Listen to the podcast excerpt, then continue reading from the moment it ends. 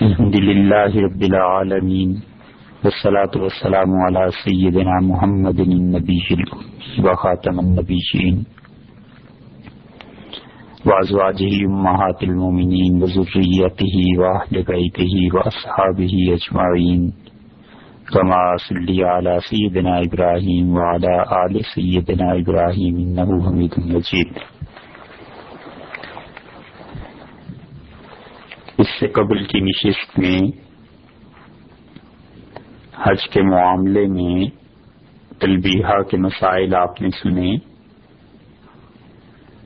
اور تلبیہ کے بعد اب ہم احرام کے لیے وہ مسائل بیان کرتے ہیں جس کی عام طور پہ حج حج اور عمرہ کرنے والے صاحبان کو ضرورت پیش آتی ہے۔ مسلماننے کے لیے احرام کرنا، احرام کا، احرام باندھنے کے لیے غسل کرنا معاف کیجیے بات الٹی ہو گئی۔ احرام باندھنے کے لیے غسل کرنا یہ سنت سے ثابت ہے۔ اور یہ غسل محض صفائی کے لیے ہوتا ہے۔ حدیث میں یہ بات آئی ہے کہ حضور اقدس صلی اللہ علیہ وسلم نے جب احرام باندھا تو انہوں نے غسل فرمایا۔ اور حضرت عائشہ رضی اللہ عنہ کی روایت میں آتا ہے کہ حضور ایک صلی اللہ علیہ وسلم نے غسل کیا اور احرام باندھنے کے لیے میں نے انہیں چادریں پیش کی اور پھر میں نے رسول اللہ صلی اللہ علیہ وسلم کے جسم مبارک پر اس سے پہلے یعنی احرام باندھنے سے پہلے خوشبو لگائی۔ یہ جو ہم کہہ رہے ہیں کہ یہ غسل صفائی کے لیے ہوتا ہے تو یہ یاد رکھیے گا کہ اس کا مطلب یہ ہے کہ آدمی کسی بھی حالت میں ہو، پاک حالت میں، تو غسل اس کے لیے مستحب ہے۔ اور اسی طرح ظاہر ہے کہ خواتین کسی بھی حالت میں ہوں، چاہے ان پر غسل فرض ہو اور کچھ دنوں کے بعد انہوں نے کرنا ہو، تو بھی جب وہ احرام کی نیت کریں گی تو غسل ان کے لیے اس وقت بھی مستحب ہے، بہتر ہے، کیونکہ اس غسل کا واجب ہونے سے کوئی تعلق نہیں ہے، بلکہ اس غسل کا تو تعلق ہے صفائی سے اور صفائی اور پاکیزگی ہر حال میں حاصل کی جا سکتی ہے۔ تو اس لیے خواتین بھی جب احرام باندھیں تو غسل کر لیں، وہ اس سے ایسے پاک تو نہیں ہو جائیں گی جیسے کہ وہ واجب غسل سے پاک ہونا ہے، مگر یہ کہ پھر بھی سنت پر عمل ہو جائے گا۔ اسی طرح اگر غسل نہ کر سکیں تو وضو کر لینا چاہیے۔ اور کوئی آدمی وضو بھی نہ کرے اور اس کے بغیر ہی احرام باندھ لے تو یہ جائز ہے، لیکن کراہت کے ساتھ مکرو ہے یعنی شریعت نے اسے کوئی پسندیدہ چیز قرار نہیں دیا۔ فرض کیجیے کہ پانی نہ ہو، اور وضو کے لیے بھی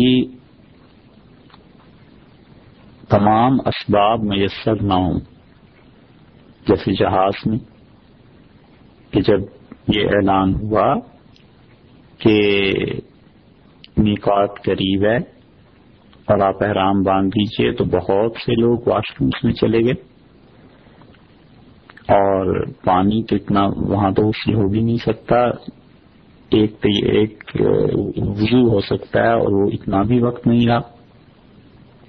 تو تیمم کا کرنا صحیح نہیں۔ تیمم مت کرے، اسی حالت میں احرام کو باندھ لے اور پھر وہاں کراہت بھی نہیں ہے، اس لیے کہ اس وقت میں اتنی گنجائش نہیں ہے یا جگہ میں اتنی گنجائش نہیں ہے، تو اس وقت تو پھر ویسے ہی احرام باندھ دے مردوں کے لیے احرام کی چادر اتنی لمبی ہونی چاہیے جو وہ اوپر اوڑھتے ہیں کندھوں پہ کہ دائیں کندھے سے نیچے سے نکال کے بائیں کندھے پر سہولت سے آ جائے۔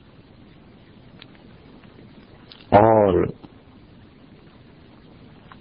آسانی سے اوپر والی چادر دایاں ہاتھ اگر بلند کریں، آسمان کی طرف سیدھا کریں۔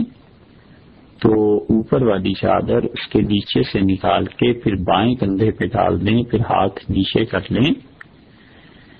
اتنی چادر ہونی چاہیے۔ اور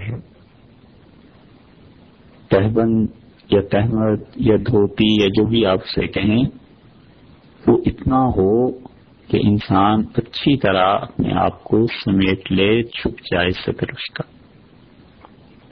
احرام میں کرتا، پاجامہ، اچکن، بنیان، اس قسم کی تمام چیزیں پہننا منع ہے اور اصول کی بات یاد رکھنی چاہیے کہ جو کپڑا بھی جسم کی ہیت پر سلا ہوا ہو، اس کا پہننا جائز نہیں۔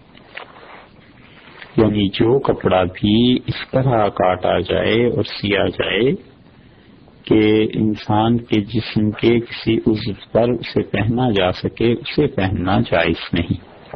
مثلا صدری اچکن، اسے دیکھ لیجیے یہ اسی طرح کاٹ کے سی جاتی ہے نا کہ انسانی جسم پہ پوری آ جائے۔ کرتا اسے کاٹا جاتا ہے، کپڑے کو، پھر انسانوں کی ہیئر تو اس کے جسم کے طرز پہ بنایا جاتا ہے نا۔ تو تمام وہ کپڑے جو انسانوں کی جسم کے لیے، ان کی ہیئر ان کے اعضاء کے مطابق کاٹ کے بنائے جائیں گے، ان کا پہننا جائز نہیں۔ اور اگر جو چادر تحمت کے طور پر باندھنی ہے یا لنگی ہے اس کے دونوں سرے جوڑ کر سی دیا جائے اوپر سے نیچے تک، تو یہ جائز ہے۔ ٹھیک ہے؟ رحمت کی چادر بعض اوقات ہوتا ہے، بچے باندھ لیتے ہیں، ان کے احرام کے مسائل اگرچہ الگ سے بھی آ رہے ہیں۔ بعض لوگ بالکل چھوٹی عمر کے ہوتے ہیں، جیسے اٹھارہ سال کا بچہ ہے، سترہ سال کا، تو یہ لوگ کبھی گئے بھی نہیں ہوتے۔ پہلی مرتبہ گویا عمدے یا حج پہ جا رہے ہوتے ہیں اور اس کے ساتھ ساتھ انہوں نے کبھی تحمد باندھا بھی نہیں ہوتا۔ تو ان بیچاروں کو ڈر لگتا رہتا ہے کہ کہیں بے پردگی نہ ہو جائے۔ تو ایسے بچوں کے لیے یا اسی طرح بہت بری عمر ہو جائے ان کے لیے اگر احتیاطاً ان کی چادر سی دی جائے، دونوں سرے یعنی کپڑے کو آپ بچھا دیے اور کپڑا جو نیچے باندھنا ہے، لنگی کے طور پہ جو جو چادر ہے، اس کے ایک سرے کے دو کونے، دوسرے سرے کے دو کونوں کے ساتھ ملا کر سی دیے جائیں تو یہ جائز ہے، درست ہے۔ اگرچہ افضل یہی ہے کہ احرام کا کپڑا بالکل سلا ہوا نہ ہو تو افضل ہونے کی بات الگ ہے اور جائز ہونے کی بات الگ ہے۔ اور وہ بچے اور بوڑھے جو اپنے آپ کو نہیں سنبھال سکتے یا جن کو تجربہ نہیں ہوتا، کبھی زندگی میں ایسا موقع ہی پیش نہیں آیا ہوتا، ہمیشہ وہ پہنتے ہیں شلوار قمیض یا پینٹ شرٹ یا ایسی چیزیں، ان کے لیے عملاً دقت ہوتی ہے۔ تو ایسے بچوں کو، ایسے بوڑھوں کو اگر سی دیا جائے کوئی حرج نہیں، جائز۔ احرام کا کپڑا سفید ہونا یہ افضل ہے۔ اچھا ہے کہ احرام کا کپڑا سفید ہو۔ اور اگر احرام کا کپڑا سفید نہ ہو، کسی اور رنگ میں ہو، تو بھی جائز ہے۔ مثلا سردی ہے، زیادہ ہے، اور کسی آدمی نے کھدر کی چادریں دو لے لی، اور ایک احمد باندھ لیا اور ایک اوپر اوڑھ لی اور کھدر خالص سفید رنگ کا نہیں تھا، یا اس کا بر چھوٹا تھا، تو اس نے کوئی رنگین کھدر لے لیا اور وہ باندھ کی دو چادریں تو بھی جائز ہے بر چھوٹا تھا، سفید رنگ کا کھدر مل گیا، تو اس نے کیا کیا کہ چاروں، چار ٹکڑے لے لیے۔ اور بر چھوٹا ہونے کی وجہ سے اس نے چادروں کی سلائی کروا دی۔ دو چادریں سی کے نیچے باندھ دی دو چادریں لمبائی میں سی کر اوپر اوڑھ لی۔ دوسری چادر یہ بھی جائز ہے، یہ بھی درست ہے۔ اور جتنی چیزیں شریعت نے لوگوں کے جواز کے لیے بتائی ہیں، وہ بتانی چاہیے تاکہ لوگ خام خواہ اس غلط فہمی میں مبتلا نہ ہوں کہ وہ کوئی گناہ کر رہے ہیں۔ انسانوں کی نفسیات بہت زیادہ خراب ہو جاتی ہے۔ اس وقت جب کوئی چیز گناہ نہ ہو اور اس پر بوجھ ہو کہ میں گناہ کر رہا ہوں، تو یہ ذہنیت انسان کو خراب کرتی ہے، بچوں کو خراب کرتی ہے۔ خاص طور پہ اس لیے بچے جب بڑے ہو جاتے ہیں تو بہت سے کام ایسے ہیں جو شریعت نے ان کے لیے گناہ قرار نہیں دیے۔ اسی طرح بڑے لوگوں کے لیے جیسے اب دیکھ لیجیے احرام کی چادروں کو سینا، اس کو شریعت نے گناہ قرار نہیں دیا۔ اور ایک آدمی مجبوری سے سلی ہوئی چادریں لے لیتا ہے، باندھ لیتا ہے احرام۔ اور اب اس کا یہ تصور کہ میں گناہ کر رہا ہوں، غلط کر رہا ہوں، خام خواہ اس چیز کے لیے اللہ سے معافی مانگے گا۔ حالانکہ اس نے کوئی گناہ نہیں کیا۔ تو اس طرح بعض اوقات کبھی کبھی بعض اوقات مجرمانہ ذہنیت پر وش پاتی ہے کہ وہ آدمی ہر وقت اپنے آپ کو گناہ گار تصور کرتا رہے۔ یہ کام نہیں کرنی چاہیے۔ جس حد تک شریعت نے بس گنجائش دی ہو، اتنا بتانا چاہیے اپنے پاس سے خام خواہ شریعت میں سہولتیں پیدا کرنا یہ بھی منع ہے، حرام بات ہے۔ جو اللہ نے نہیں کہی وہ نہ کہے۔ اور خام خواہ سختیوں کا پیدا کرنا، یہ بھی منع ہے، یہ بھی حرام ہے، دونوں ایکسٹریمز چھوڑ دے۔ دونوں انتہاؤں کو چھوڑ دے۔ نہ تو خام خواہ لوگوں کے لیے مسائل کو گھڑتا پھرے اور نہ ہی خام خواہ لوگوں کے لیے تنگی کرتا پھرے، بلکہ مسائل وہی بتانے چاہیے جو ایکچوئل پوزیشن ہے، جو شریعت نے بتلایا ہے کہ چیزیں ایسے ہیں۔ تو احرام کا کپڑا سفید ہونا افسل ہے۔ لیکن اگر کپڑا سفید نہیں ہے، کسی اور رنگ کا ہے، تو یہ بھی درست ہے، کیونکہ حضور اکبر صلی اللہ علیہ وسلم سے بھی ایسا احرام باندھنا ثابت ہے کہ وہ دونوں چادریں بالکل سفید نہیں تھیں، بلکہ اس میں سرخ رنگ کی پٹیاں پڑی ہوئی تھیں، سرخ رنگ کے ڈورے پڑے ہوئے تھے۔ ایسے ہی فرض کر لیجیے، کوئی آدمی بیمار ہے اور ڈاکٹرز نے کمبل لپیٹ دیا۔ تو یہ کمبل لپیٹنا، موٹی چادر کا لپیٹنا اوڑھنا یہ چیزیں جائز ہیں۔ سر کو نہ ڈھانپے۔ باقی کمبل لحاف، اس قسم کی چیزوں میں حتیٰ کہ ان سے احرام باندھ لیا۔ کسی نے یہ بھی جائز ہے۔ پتلا سا کمبل ہوتا ہے۔ کسی کو زیادہ سردی لگتی ہے۔ تو اس نے اسی سے احرام بنا لیا اپنا، یہ بھی جائز ہے۔ اور ایک کپڑا کوئی آدمی اگر استعمال کر لے، وہ بھی درست ہے۔ اور دو سے زیادہ کرنا چاہے، جیسے ہم نے بتایا کہ بر چھوٹا ہے کپڑے کا، کپڑا اس سے موٹا لینا ہے یا تولیا ہے، اس سائز کا نہیں ملتا۔ تو دو سے زیادہ چادریں بھی جائز ہیں جبکہ انہیں سی لیا جائے۔ اور اسی طرح احرام باندھ کے اوپر کوئی چادر سردی کی وجہ سے اوڑھ لی، وہ بھی جائز ہے۔ اور احرام میں تولیے کا احرام باندھنا جو عام طور پہ ہمارے ممالک میں مل جاتا ہے، بہتر ہے۔ اور وجہ اس کی یہ ہے کہ جب پانی پڑتا ہے اس پہ تو جسم سے چپکتا نہیں۔ پردہ رہتا ہے اور انسان اس میں زیادہ محفوظ رہتا ہے پردے کے اعتبار سے، اس لیے تولیے کا احرام باندھنا یہ زیادہ افسد ہے، زیادہ صحیح ہے۔ شرن کوئی مسئلہ نہیں اس میں۔ مگر زیادہ اس لیے کہہ رہے ہیں کہ وہ سطر کے، اپنے آپ کو چھپانے کے زیادہ قریب ہے۔ اب جبکہ لباس کے بھی مسائل ہو گئے اور غسل کے بھی، تو اب آ گئی احرام کی نماز۔ دو رکعتیں نفل احرام کی نیت سے ایسے وقت میں پڑھنا سنت ہے جبکہ وقت مقروب نہ ہو۔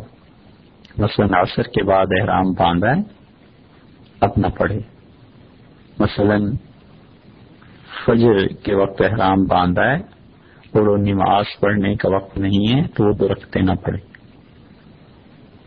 اور ایسی صورت میں فرض نماز کے بعد اگر احرام کی نیت کر لی تو یہ بھی کافی ہے بس۔ عصر کے فرض پڑھ لیے اور احرام کی نیت کر لی۔ فجر کے فرض پڑھ لیے اور احرام کی نیت اس کے ساتھ ہی کر لی۔ یہ سب صورتیں درست ہیں۔ تو مکروح اوقات میں نوافل نہیں ہے اور اگر وقت مکرو نہیں ہے، تو خواہ اس میں فرض نماز ہی کیوں نہ پڑھی ہو، اس کے بعد دو رکتوں کا پڑھنا افضل ہے۔ جیسے کسی انسان نے زہر کی نماز پڑھ لی، سنتیں پڑھ لی زہر کی، اب وہ کہتا ہے کہ میں احرام باندھوں تو احرام کے لیے دو رکتوں کا پڑھنا افضل ہے۔ اور جس نکات سے احرام باندھا ہے۔ مثلاً جدہ سے جا رہے تھے اور جدہ میں وہاں تک وہاں کوئی آدمی مزدوری کرتا ہے اور اب وہ جا رہا ہے حرم شریف میں۔ تو جہاں پر مسجد آئے گی، میقات کی، حدیبیہ کے راستے سے اگر جا رہا ہے تو وہاں مسجد آتی ہے۔ وہاں سے احرام باندھنا مستحب ہے۔ وہاں دو نفل پڑے اس مسجد میں اور وہاں سے احرام باندھے زیادہ اچھا ہے۔ اور احرام بغیر نماز کے باندھنا بالکل نماز نہ پڑھے جائز ہے یہ بھی۔ لیکن مکرو ہے۔ ایک ہی صورت ہو سکتی ہے کہ نماز کے لیے وقت بھی مکرو ہو تو پھر اس وقت بغیر نماز کے بھی احرام باندھا جا سکتا ہے۔ مثلاً کسی آدمی نے عصر کی نماز پڑھی اور عصر کے بعد اب نفل تو نہیں نہ پڑھ سکتے۔ پھر اس نے غسل کیا اور غسل کر کے اب احرام باندھ رہا ہے۔ تو یہ احرام جو ہے بغیر نماز کے دو نفل پڑھے بغیر بھی جائز ہے، درست ہے، کوئی کراہت نہیں۔ اس لیے کہ وقت ہی نہیں ہے ایسا۔ جس میں وہ نماز پڑھ سکے۔ اور اسی طرح خواتین ایسی ایسی حالت میں جبکہ وہ نماز نہ پڑھ سکیں، تو غسل یا وضو کر کے قبلہ رخ ہو کر بیٹھ جائیں۔ اور نیت کریں اور تلبیہ پڑھ لیں بس۔ ان کا احرام اور آسانی سے بن گیا۔ دو رکعت نماز بھی نہیں پڑی اللہ نے جو رخصتیں دی ہیں، اس پر خوشی سے عمل کرنا چاہیے۔ ہم لوگ سب کے سب اللہ کا حکم ماننے کے پابند ہیں، اپنی خوشیوں کے نہیں۔ اللہ تعالی نے جب اجازت دی ہے، رخصت دی ہے تو ٹھیک ہے، اس طرح احرام باندھو۔ اور نماز تو پڑھنا نہیں ہے تو نہ صحیح۔ ہم نے تو اللہ کا حکم ماننا ہے نا۔ طبیعت ایسی ہونی چاہیے کہ اللہ جب کہیں کہ میری دی ہوئی رخصت پر نرمی پہ عمل کرو تو بس نرمی پہ عمل کر لے۔ اور جب وہ کہیں کہ کوئی رخصت نہیں ہے تو بس پھر اس پہ عمل کرے۔ اللہ تعالی کے سامنے انسان کو بالکل اپنے اختیارات بھول جانے چاہیے۔ اپنا اختیار بھول جانا چاہیے۔ جو اللہ کہیں گے وہی کرنا۔ اور احرام کے جو نفل ہیں دو رکتیں پڑھنی، سر ڈھانپ کر پڑھنی چاہیے۔ ایک بات تو یہ یاد رکھنی چاہیے کہ احرام کی حالت میں ابھی احرام اس نے شروع ہی نہیں نہ کیا۔ اس سے پہلے ہی دو رکعتیں پڑھ رہا ہے۔ تو اس حالت میں سر ڈھانپ کے نماز پڑھنی چاہیے۔ اور پھر سلام پھیر کے ٹوپی یا جو چیز بھی سر پہ ہے اسے ہٹا دینا چاہیے اور سر کھول کے یعنی ننگے سر پھر تلبیہ پڑھنا چاہیے۔ اور دوسری چیز جس کا بہت خیال کرنا چاہیے اور اس مسئلے کو بہت اچھی طرح ذہن میں رکھنا چاہیے، وہ یہ ہے کہ یہ جو مردوں کے لیے حکم ہے کہ چادر اپنی اوڑھنے والی دائیں ہاتھ کے نیچے سے نکال کے بائیں کندھے پہ وہ ڈال لیں، یہ اصطلاح میں استباع کہلاتا ہے۔ اور استبا یعنی چادر کو دائیں ہاتھ میں نیچے سے نکال کے بائیں کندھے پر ڈالنا صرف طواف میں ہوتا ہے، صرف طواف میں۔ یاد رکھیے گا۔ یہ دو رکتیں جو احرام کے لیے ہیں، اس میں دونوں کندھوں کو، دونوں شانوں کو ڈھانپ کر نماز پڑھے۔ اس طرح نفل پڑھنے مکرو ہیں کہ ایک کندھا ننگا ہے۔ اور اسی طرح حرمین شریفین میں، بیت اللہ میں اور اس کے علاوہ بھی نماز اس حالت میں پڑھنی مکرو ہے۔ نہیں پڑھنی چاہیے ایسے نماز نماز میں دونوں کندھوں کو ڈھانپ دینا چاہیے اور آپ جب حج پہ جائیں گے تو آپ دیکھیں گے ہزاروں، ایک دو نہیں اور پچاس سو نہیں۔ اور دو چار ہزار نہیں، ہزاروں ہزاروں لوگ آپ کو ایسے ملیں گے جو جو نمازیں پڑھ رہے ہوتے ہیں۔ اور بغیر وجہ کے ایک کندھا اب ننگا ہوا ہوا ہے، یہ نماز مکرو ہے۔ اللہ کے گھر گئے اور اللہ تعالی کے ہاں اس کی خوشی کے لیے گئے، تو چاہیے کہ مسائل پر بھی عمل کریں۔ نماز دونوں کندھوں کو ڈھانپ کر پڑھنی چاہیے۔ ایک کندھا ننگا کر کے نماز پڑھنی، نماز کو مکرو کر دیتی ہے، یہ کیفیت، یہ حالت صرف طواف کے لیے ہے۔ اور جب طواف شروع کرے تو پھر یہ کرے، اور طواف کے سات چکروں کے لیے سات چکر جب مکمل ہو گئے تو کندھے کو ڈھانپ لے۔ یہ نہ کرے۔ اور حتیٰ کہ اس دوران میں ابھی طواف کے فرض کیجیے، تین چکر پورے کیے، ایک چکر پورا کیا اور نماز کا وقت آ گیا۔ درمیان میں نماز شروع ہو گئی تو اس وقت بھی نماز کو دونوں شانے، کندھے، ڈھانپ کے پڑھنا چاہیے۔ یہ طریقہ غلط ہے کہ ایک مرتبہ احرام کیا، باندھ لیا، اب وہ کندھا بالکل ہی چوبیس گھنٹے ننگائی رہے اور اس پہ چادر کو نہیں ڈالنا۔ یہ غلط چیز ہے۔ سمجھانا چاہیے کہ یہ استفاع چادر کو دائیں ہاتھ کے نیچے سے دائیں بازو کے نیچے سے نکال کر بائیں کندھے پہ ڈالنا صرف اور صرف طواف میں ہوتا ہے اور طواف کے ساتوں چکروں کے لیے ہے، اس کے علاوہ نہیں۔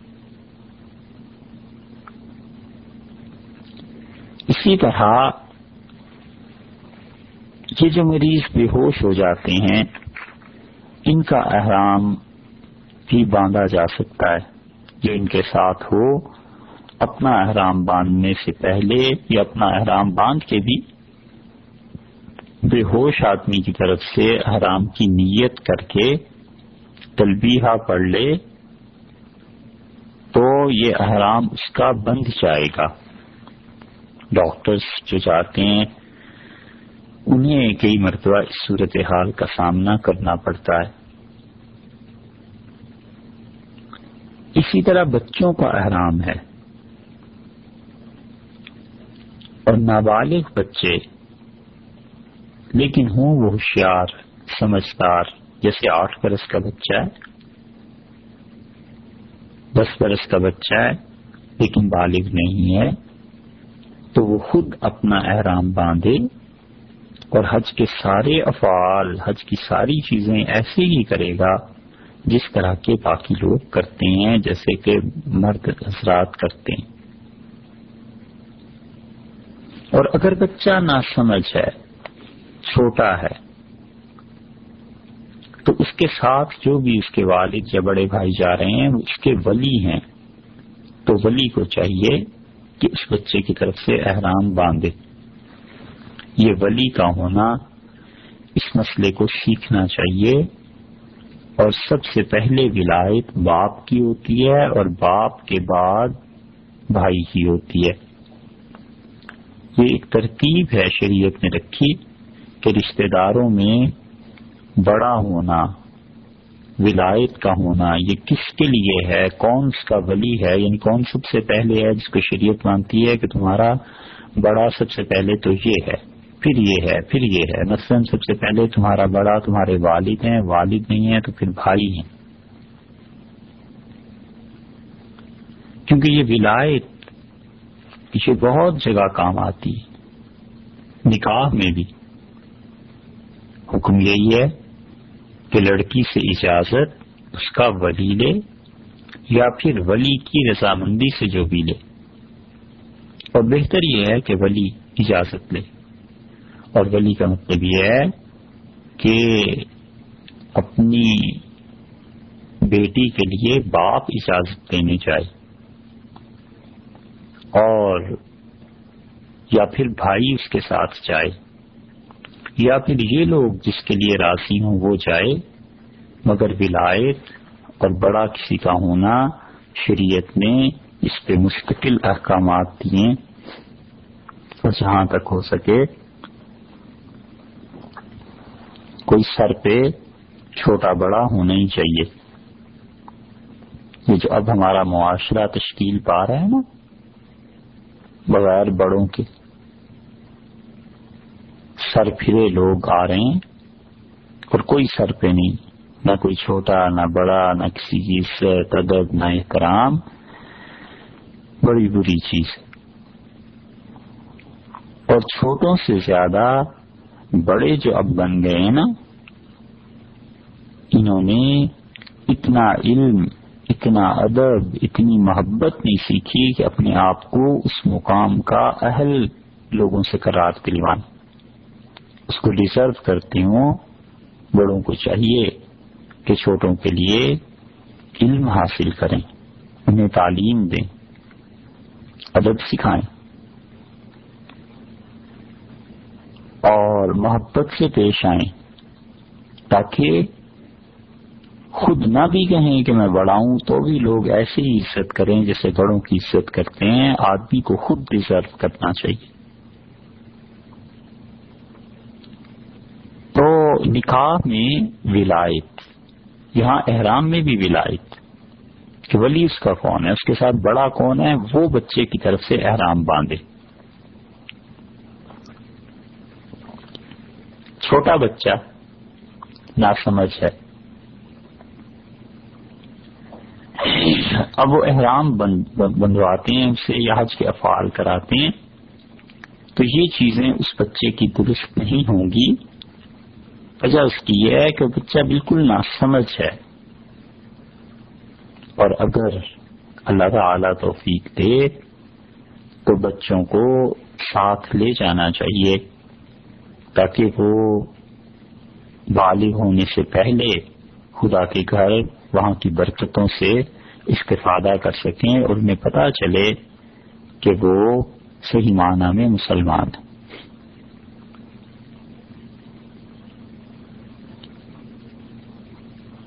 سمجھدار بچہ ہے۔ تو اس کی طرف سے اس کا ولی احرام نہیں باندھ سکتا۔ نہ سمجھ چھوٹا بچہ ہے تو پھر ولی اس کا احرام باندھے گا۔ اور اسی طرح سمجھدار بچہ خود طواف کرے۔ بچہ سمجھدار ہے، لیکن ابھی بالغ نہیں بھی ہے، تو عرفات کا وقوف بھی وہ خود کرے گا، مزدلفہ میں بھی وقوف اسے سکھایا جائے گا۔ سوئی وہ اپنی کرے گا، رمی اپنی کرے گا، یہ سب چیزیں اس بچے کے لیے اپنی۔ اور ولی اس کو چاہیے کہ بچے کو ان چیزوں سے منع کرے جن میں حالت احرام میں اللہ نے روکا ہے، جیسے خوشبو لگانا۔ اور اگر فرض کیجیے بچہ کوئی ایسی بات کر لیتا ہے تو اس کی کوئی بھی کفارہ نہیں ہے، نہ بچے پر، نہ اس کے ولی پر۔ اور بچے کو بھی جب احرام باندھا جائے، تو اس کے جسم سے سلے ہوئے کپڑے نکال دیے جائیں، الگ کر دیے جائیں۔ اور اس بچے کو لڑکی یا لڑکا انہیں لڑکی یا لڑکا انہیں احرام بنوایا جائے۔ اور اگر لڑکا ہے تو ظاہر ہے کہ چادر اور لنگی ہوگی، اور اگر لڑکی ہے تو اس کے لیے وہی احرام ہوگا جو خواتین کے لیے ہوتا ہے۔ بچے پر حج فرش نہیں۔ اس لیے اس کا حج نفل ہو جائے گا۔ اور جب وہ بالغ ہوگا، تو اس وقت اگر اس کے پاس استطاعت ہے اتنی، تو اس پہ حج فرض ہو جائے گا۔ اور بچے کا احرام لازمی بھی نہیں ہوتا۔ اگر تمام افعال چھوڑ دے یا کچھ بھی چھوڑ دے تو بچہ ہے نا، اس پہ کوئی کفارہ نہیں ہے۔ فرض کیجیے کہ بچے کے ساتھ اس کا باپ بھی ہے، بھائی بھی ہیں، دونوں ساتھ ہیں، تو باپ پہلا ولی ہے، اس کا باپ کا زیادہ حق بنتا ہے، وہ اس کی طرف سے احرام کی نیت کریں گے۔ چھوٹا بچہ، اور اگر بڑا بچہ ہے تو تو پھر خود ہی احرام باندھے گا۔ اس کے بعد عورت کا احرام ہے۔ اور خواتین کے احرام کے معاملے میں مردوں کے ساتھ فرق ان کے احرام میں بس اتنا ہے کہ ان کے لیے، خواتین کے لیے سر کا ڈھانپنا واجب ہے۔ اور مرد ظاہر ہے کہ سر نہیں ڈھانپے گا۔ اور خواتین جو چادر، جو دوپٹہ، جو چیز بھی اوڑھی ہوئی ہے، سر پہ، اس کو اچھی طرح نیچے کی طرف چادر کو کھینچ لیں اور وہ پیشانی کے اوپر ایسی طرح کہ چہرے کو ڈھانپ لے یہ تو نہ ہو۔ لیکن چونکہ اجنبی مرد ہے نا ان کے سامنے بے پردہ ہونا بھی منع ہے۔ تو ایک صورت تو یہ ہے کہ وہ گھونگٹ جیسے نکالتے ہیں، ایسے کر لیں۔ لیکن چہرے کو بچانا چاہیے، اس پہ کپڑا نہ لگے۔ اور یا پھر ایسی صورت کرنی چاہیے کہ نکاب چہرے پر ڈال دیا جائے، لیکن کپڑا چہرے کو نہ لگے۔ جیسے کہ بعض خواتین کوئی چیز پیشانی پہ لگا لیتی ہیں اور پھر اس کے اوپر سے نکاب سامنے لٹک جاتا ہے۔ عورتوں کو احرام کی حالت میں سلے ہوئے کپڑے پہننا جائز ہے خواب رنگین ہو اور خواب وہ اس میں ڈیزائن ہو لیکن ایسے کپڑے اچھے نہیں کہ جن کو دیکھ کے لوگوں کو خام خواہ ایسی کشش اور ایسی چیز یا ایسی کیفیت پیدا ہو۔ عورتوں کو احرام میں زیور پہننے بھی جائز ہے۔ نہ پہننا اچھا ہے۔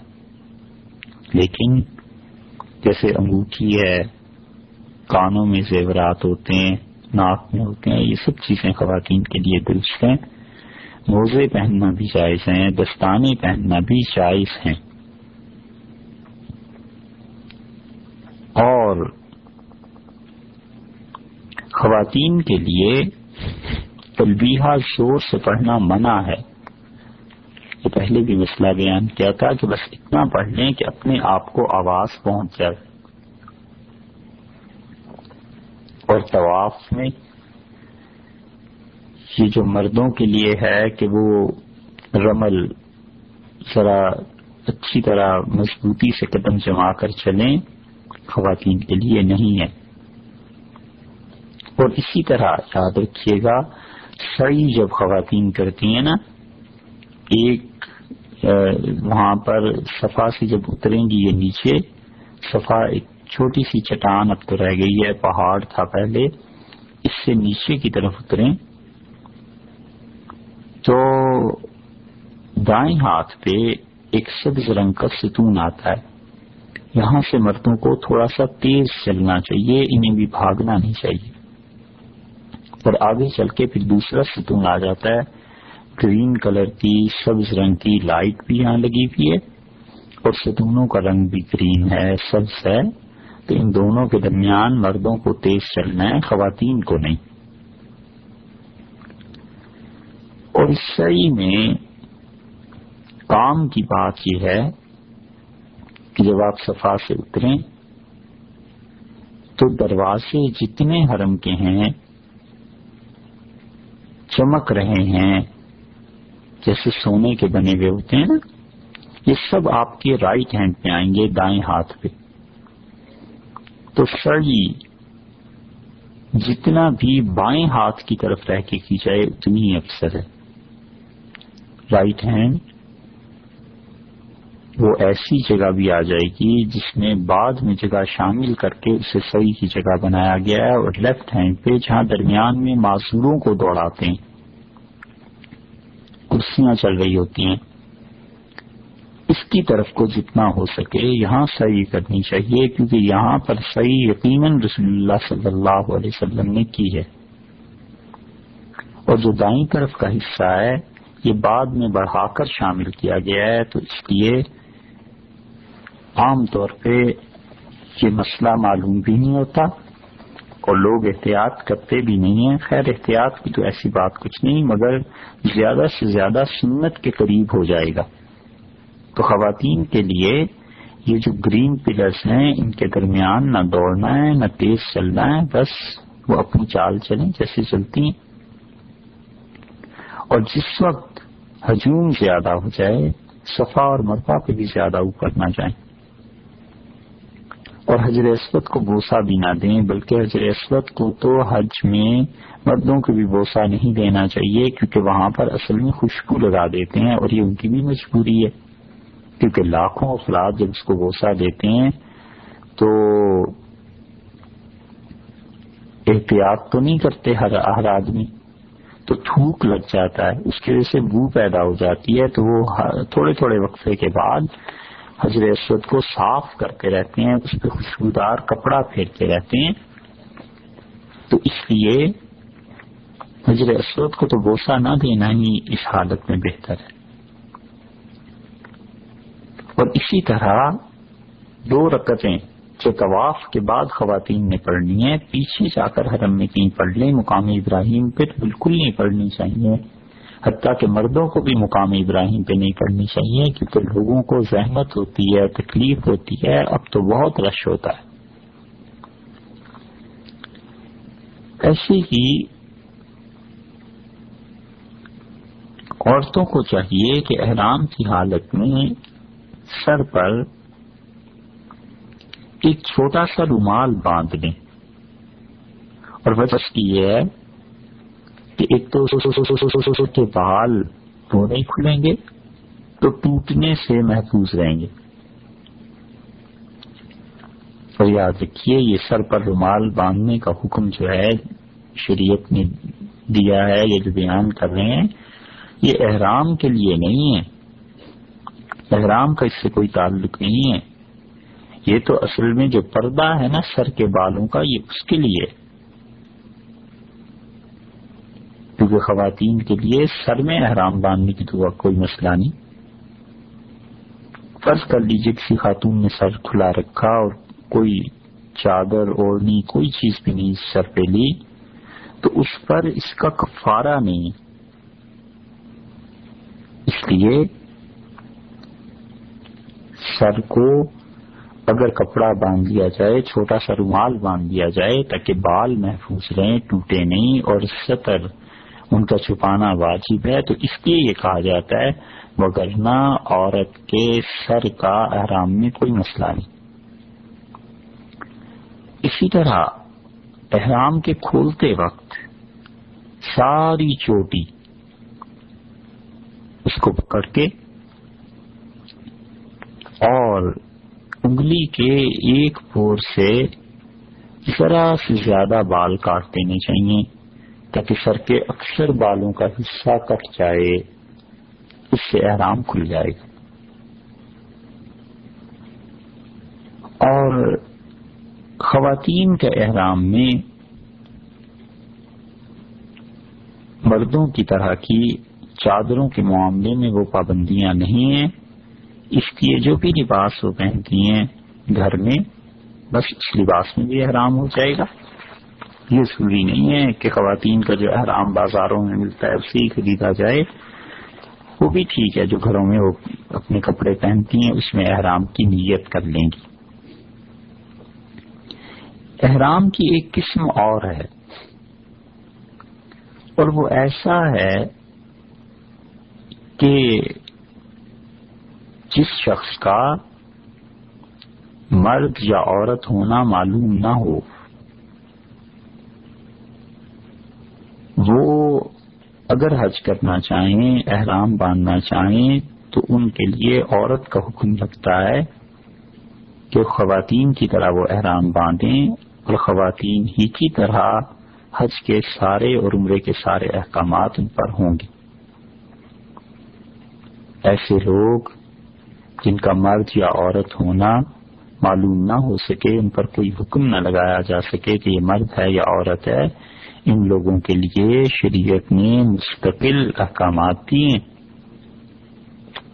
اور جتنی بھی کتابیں فکہ نے لکھی ہیں، انہوں نے اس میں صاف صاف چیپٹرس لکھے ہیں کہ ان کے لیے حج کیسا ہے، ان کی نماز کیسی ہے، ان کا روزہ رکھنا کیسا ہے۔ اس لیے کہ ہیں تو یہ بھی اللہ ہی کی مخلوق۔ ہمارے معاشرے میں صرف ہمارے تعلیم کے نہ ہونے نے اور معاشرتی اقدار نے ان لوگوں کو خراب کر دیا اور ان لوگوں کے حقوق ختم کر دیے، شریعت نے ایسے نہیں کیا۔ رسول اللہ صلی اللہ علیہ وسلم کے زمانے میں بھی یہ لوگ تھے اور نبی کریم صلی اللہ علیہ وسلم کے پاس بھی آتے تھے۔ اور رسول اللہ صلی اللہ علیہ وسلم نے ان کے لیے بھی شریعت کے احکامات بتلائے یہ تو ہمارے معاشرے میں خرابی آ گئی ہے۔ ایسی کہ گویا یہ لوگ انسانی نہیں ہیں یا ان کا دل نہیں ہے یا یہ اللہ کی عبادت نہیں کرنا چاہتے، ایسی بات نہیں کرنی چاہیے۔ تو اگر وہ احرام باندھنا چاہیں تو ان پہ خواتین کا حکم لگے گا۔ کہ تمام وہ چیزیں جو خواتین کے لیے ہیں، وہ ان کے لیے بھی ہیں اور وہ جن چیزوں سے انہیں منع کیا جائے گا، انہیں بھی منع کیا جائے گا۔ اب آ گئی بات کہ احرام کی حالت میں کیا چیزیں منع ہیں۔ تو جن چیزوں کو شریعت بالکل منع کرتی ہے احرام باندھنے کے بعد، وہ یہ ہیں کہ کسی قسم کی بھی ایسی بات کرنا عملی طور پر یا اپنی زبان سے جس کا تعلق بھی خواتین کا مردوں سے یا مردوں کا خواتین سے ثابت ہوتا ہو، منع ہے۔ شوہر بیوی کے لیے اور بیوی شوہر کے لیے کوئی ایسی بات نہیں کرے گی، نہ زبان سے اور نہ ہی عمل جس میں کسی قسم کا ایسا تعلق پایا جاتا ہو۔ گناہ کے جتنے کام ہیں، یہ دوسرا مسئلہ بیان کر رہے ہیں کہ گناہ کے جتنے کام ہیں، وہ ویسے بھی منع ہیں، لیکن احرام کی حالت میں تو خاص طور سے شریعت نے منع کرار دیا اس لیے حالت احرام میں بہت احتیاط کرنی چاہیے اور گناہ کے کاموں سے بچنا چاہیے۔ احرام کی حالت میں لڑنا جھگڑنا بھی منع ہے۔ اپنے دوستوں کے ساتھ کاؤنٹر میں لوگ ہوتے ہیں، عملہ ہوتا ہے، وہ آپ ہی کی خدمت کے لیے ہے، لیکن رش ہوتی ہے، بھیڑ ہوتی ہے، نظم و ضبط نہیں ہوتا ڈسپلن قوم تھوڑا ہی ہے ڈسپلن نہیں ہے لائن نہیں لگانی۔ اور جو کوئی پہلے آیا ہے یہ ماننا ہی نہیں ہے کہ اس کا حق زیادہ بنتا ہے۔ بس ہر آدمی کو ایسی جلدی پڑی ہوئی ہوتی ہے جیسے اس نے فلائٹ چلانی ہے اور پائلٹ ہے۔ اور اگر یہ رہ گیا تو جہاز مس ہو جائے گا، بیڑا ورک ہو جائے گا۔ ایسے کام نہیں کرنے چاہیے بھائی۔ نہیں لڑنا چاہیے، نہیں جھگڑنا، جھگڑا کرنا چاہیے۔ لوگوں کا حق ماننا چاہیے۔ جو پہلے آیا ہے، اس کی پہلے باری ہے۔ اور جو کاؤنٹر کے سامنے کھڑے ہیں، وہ بھی ہمارے جیسے انسان ہی ہوتے ہیں، انہیں بھی کبھی غصہ آ جاتا ہے۔ تو درگزر کرنا چاہیے۔ اس لیے کہ یہ حالت اب اس نے ایسی کر لیا احرام باندھ کے، کہ نظر اس پہ رکھے کہ کس کے گھر جا رہا ہوں۔ اور اس نے کرم سکھایا ہے، اس نے مہربانی اور محبتوں کا سبق دیا ہے، نفرتوں کا نہیں۔ اس نے کسی سے نفرت نہیں سکھائی۔ نفرت کفر سے سکھائی ہے، شرک سے سکھائی ہے۔ جو عقیدے کی نفرت ہے، وہ بھی انسانوں سے نفرت نہیں، کفر اور شرک سے ہے۔ تو حالت احرام میں لڑنا منع ہے۔ خوشبو لگانی، ناخن کاٹنے، بال کاٹنے بالوں کا کٹوانا، ناخن کا کسی اور سے کہنا کہ یہ کاٹ دو، چہرے کو، سر کو، مردوں کے لیے سر کو ڈھانپنا تھوڑا یا زیادہ یہ سب بنا۔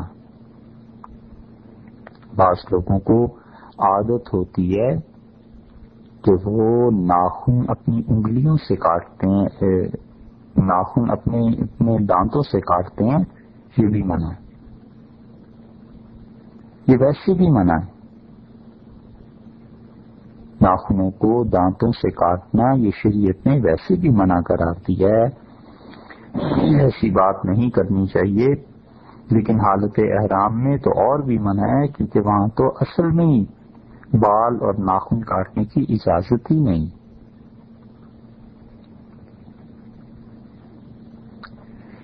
اور سلے ہوئے کپڑے پہننا۔ کرتا پاجامہ اسی طرح ٹوپی،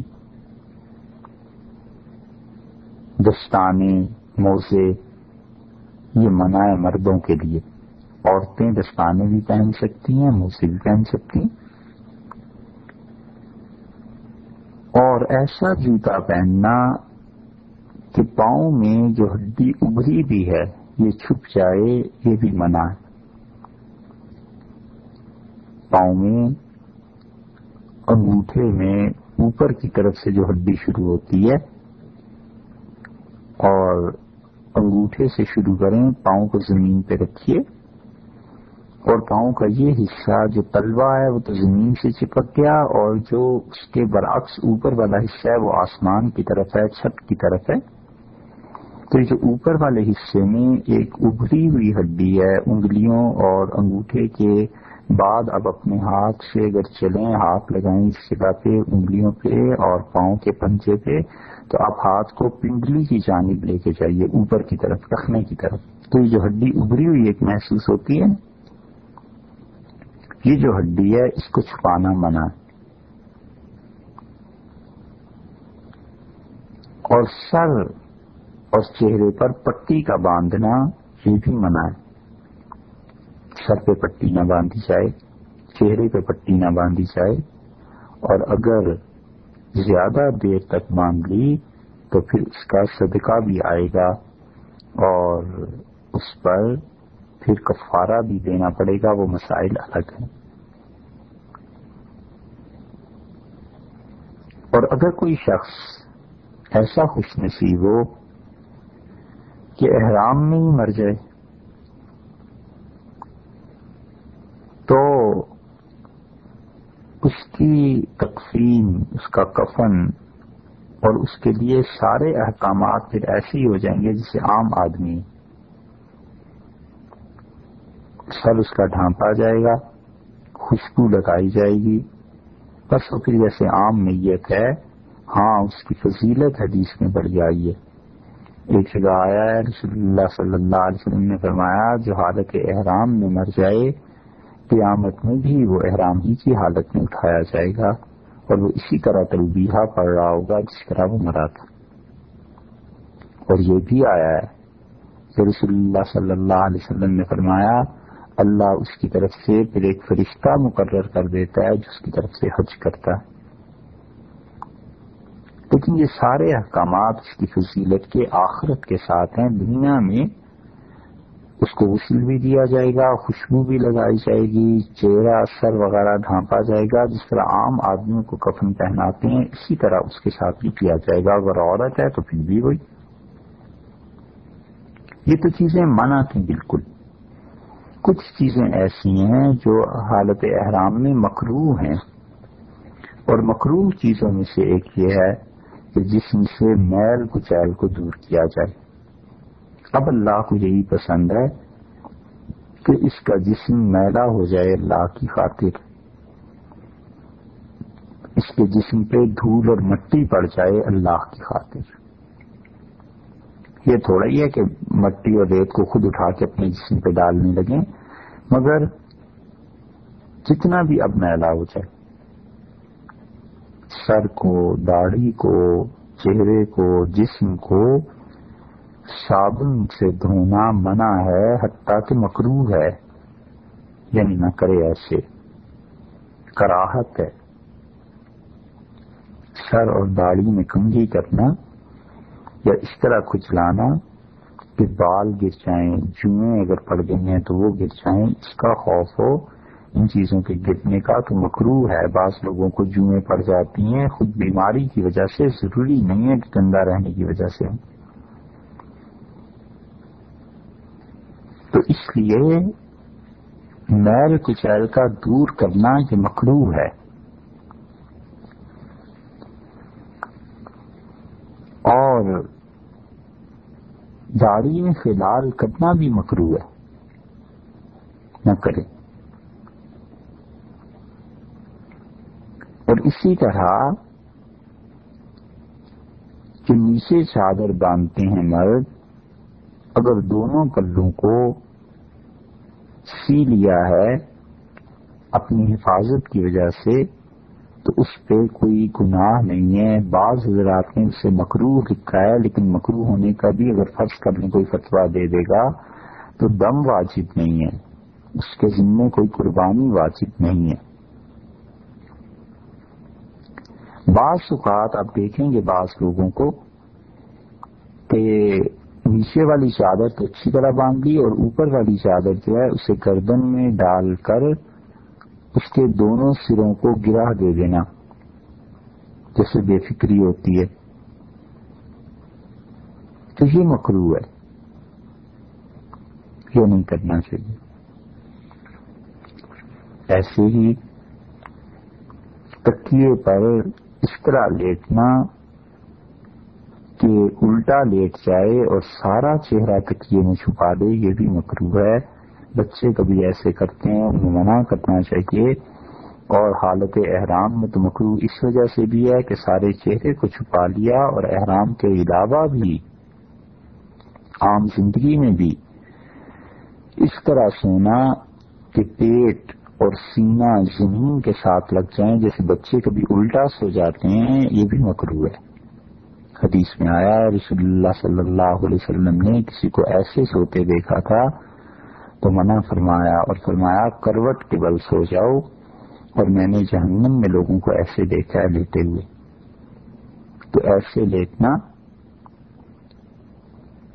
کہ پیٹ اور چہرہ زمین کے ساتھ چپکے ہوئے ہوں اور کمر اور پیٹ اور یہ سب چیزیں آسمان کی طرف ہوں۔ یہ مکرو ہے ویسے بھی سونا نہیں چاہیے اور بچوں کو بچپن سے ہی منع کرنا چاہیے ورنہ عادت پڑ جاتی ہے۔ حتیٰ کہ بیچارے جب بڑے ہو کے یہ مسئلہ سنتے ہیں، تو پھر نیند ان کی ڈسٹرب ہوتی ہے، سو نہیں پاتے اس صورت میں، اس صورت کے علاوہ۔ نیند نہیں آتی۔ اور پھر ذہن پہ یہ بھی بوجھ رہتا ہے کہ گناہ کر رہا ہوں۔ تو جب مسئلہ ماں باپ کو معلوم ہوگا تو پھر ہی بیان کریں گے نا، پھر ہی سکھائیں گے۔ اور ماں باپ کی تربیت نہ ہوئی بھی ہو تو وہ اولاد کو کیا دیں گے؟ اور پھر ماں اس کو تو تعلیم دلوانی نہیں، شریعت کے مسائل بھی نہیں سکھلانے کہیں لے جا کے، اور خود بھی نہیں سیکھنے۔ عورت تو پھر چلیے، اس کے پاس اسباب، وسائل، ذرائع نہیں تھے۔ یہ مرد کس خوشی میں، یہ کس کھاتے میں مسائل نہیں سیکھتے بھی؟ اس لیے اللہ کی زیادہ ناراضگی انہیں ملے گی۔ وہ مسائل جو بیوی نہیں سیکھ سکتی تھی، کہیں جا کے شوہر کو چاہیے تھا کہ اسے سکھاتا۔ اور وہ مسائل جو بیٹیاں نہیں، کہیں جا کر سیکھ سکتی تھیں، باپ کو چاہیے تھا کہ کسی طرح بندوبست کرتا، ان کی تعلیم کا۔ تو پکڑے یہ بھی جائیں گے۔ اس لیے ایسے لیٹنا کہ سینا اور پیٹ یہ سارا زمین کی طرف اور کمر اور شانے یہ سارے آسمان کی طرف ہوں، ویسے بھی منع ہے اور حالت احرام میں تو اس لیے بھی منع ہے کہ اگر سارے چہرے کو تکیے میں چھپا لے گا تو یہ مکرو ہے۔ اور سر اور ایک سائڈ ایک سائڈ میں رخسار، ایک کان، اس طرح کروٹ پہ جسے لیٹنا کہتے ہیں یہ جائز ہے۔ اس میں کوئی حرج نہیں، کیونکہ اس کے علاوہ آدمی سو بھی نہیں سکتا۔ سب لوگ اس کے عادی نہیں ہوتے کہ بالکل سیدھے لیٹ کے سو جائیں، اس لیے وہ چیز چائز اب رہ گئی وہ چیزیں جو حالت احرام میں مباح ہیں، درست ہیں۔ اور ان میں سے ایک چیز یہ ہے کہ ضرورت کے لیے گرمی زیادہ ہے تو ٹھنڈک حاصل کرنے کے لیے بہت زیادہ گرد و غبار پڑ گیا ہے، آندھی چلی بہت زیادہ ریت پڑ گئی، کوئی ایسی چیزیں تو یاد رکھیے، خالص ٹھنڈے پانی سے غسل کرنا جائز ہے۔ پانی گرم ہو یا پانی ٹھنڈا ہو، لیکن اس میں صابن کا استعمال نہ کریں اور جسم پہ بہا دے، یہ چیز جائز ہے۔ جو میل پچیلا ہے، اسے دور نہ کرے لیکن جسم پر پانی بہانا خالص پانی۔ ٹھنڈک حاصل کرنے کے لیے جب گرمیوں کے حد جاتے ہیں نا، بڑی دقت ہو جاتی ہے کبھی کبھی۔ جنہوں نے خاص طور پہ قرآن کا احرام باندھا ہوا ہو، ان سے پوچھیں تو اس لیے دونوں چادریں احرام کی اتار کے اور خاتونوں کے کپڑے اتار کے سارے جسم پر وہ پانی بہاتی ہیں، خالص پانی ہونا چاہیے۔ ٹھنڈا ہو، گرم ہو، کوئی فرق نہیں پڑتا۔ پانی میں خوشبو ملی ہوئی نہ ہو، صابن کو استعمال نہ کیا جائے، یہ سب چیزیں جائز ہیں۔ کیونکہ احرام ان پابندیوں کا نام ہے جس شریعت نے لگائی ہیں۔ احرام ان چادروں کا نام تھوڑا ہی ہے، یہ چادریں تو صرف علامت کے طور پہ ہیں۔ تو اس لیے جو لوگ سمجھتے ہیں کہ احرام باندھ کے پھر نہائے ہی نہیں جا سکتا، اپنی طرف سے شریعت میں ایک حکم لگاتے ہیں، شرن خالص ٹھنڈے پانی سے، خواہ گرم ہو، خواہ ٹھنڈا ہو، غسل کرنا جائز ہے، لیکن جسم سے ایک تو میل کچیل کو دور نہ کرے اور دوسرے صابن کا استعمال نہ کرے۔ اور غبار اگر بہت زیادہ جسم پہ پڑ گیا ہے تو پھر بھی اور ویسے ہی اگر اگر نیت کرتا ہے کہ میں ٹھنڈک حاصل کروں، بہت زیادہ گرمی ہے یا بہت زیادہ سردی ہو گئی ہے، گرم پانی سے غسل مفید رہے گا، یہ سب صورتیں جائز ہیں۔ احرام کی کچھ چیزیں ایسی ہیں جو مباح ہیں، وہ کچھ تھوڑے سے اور بھی مسائل ہیں۔ انشاءاللہ آئندہ نشست میں آپ کی خدمت میں وہ باتیں پیش کی جائیں گی۔ السلام علیکم ورحمۃ اللہ وبرکاتہ۔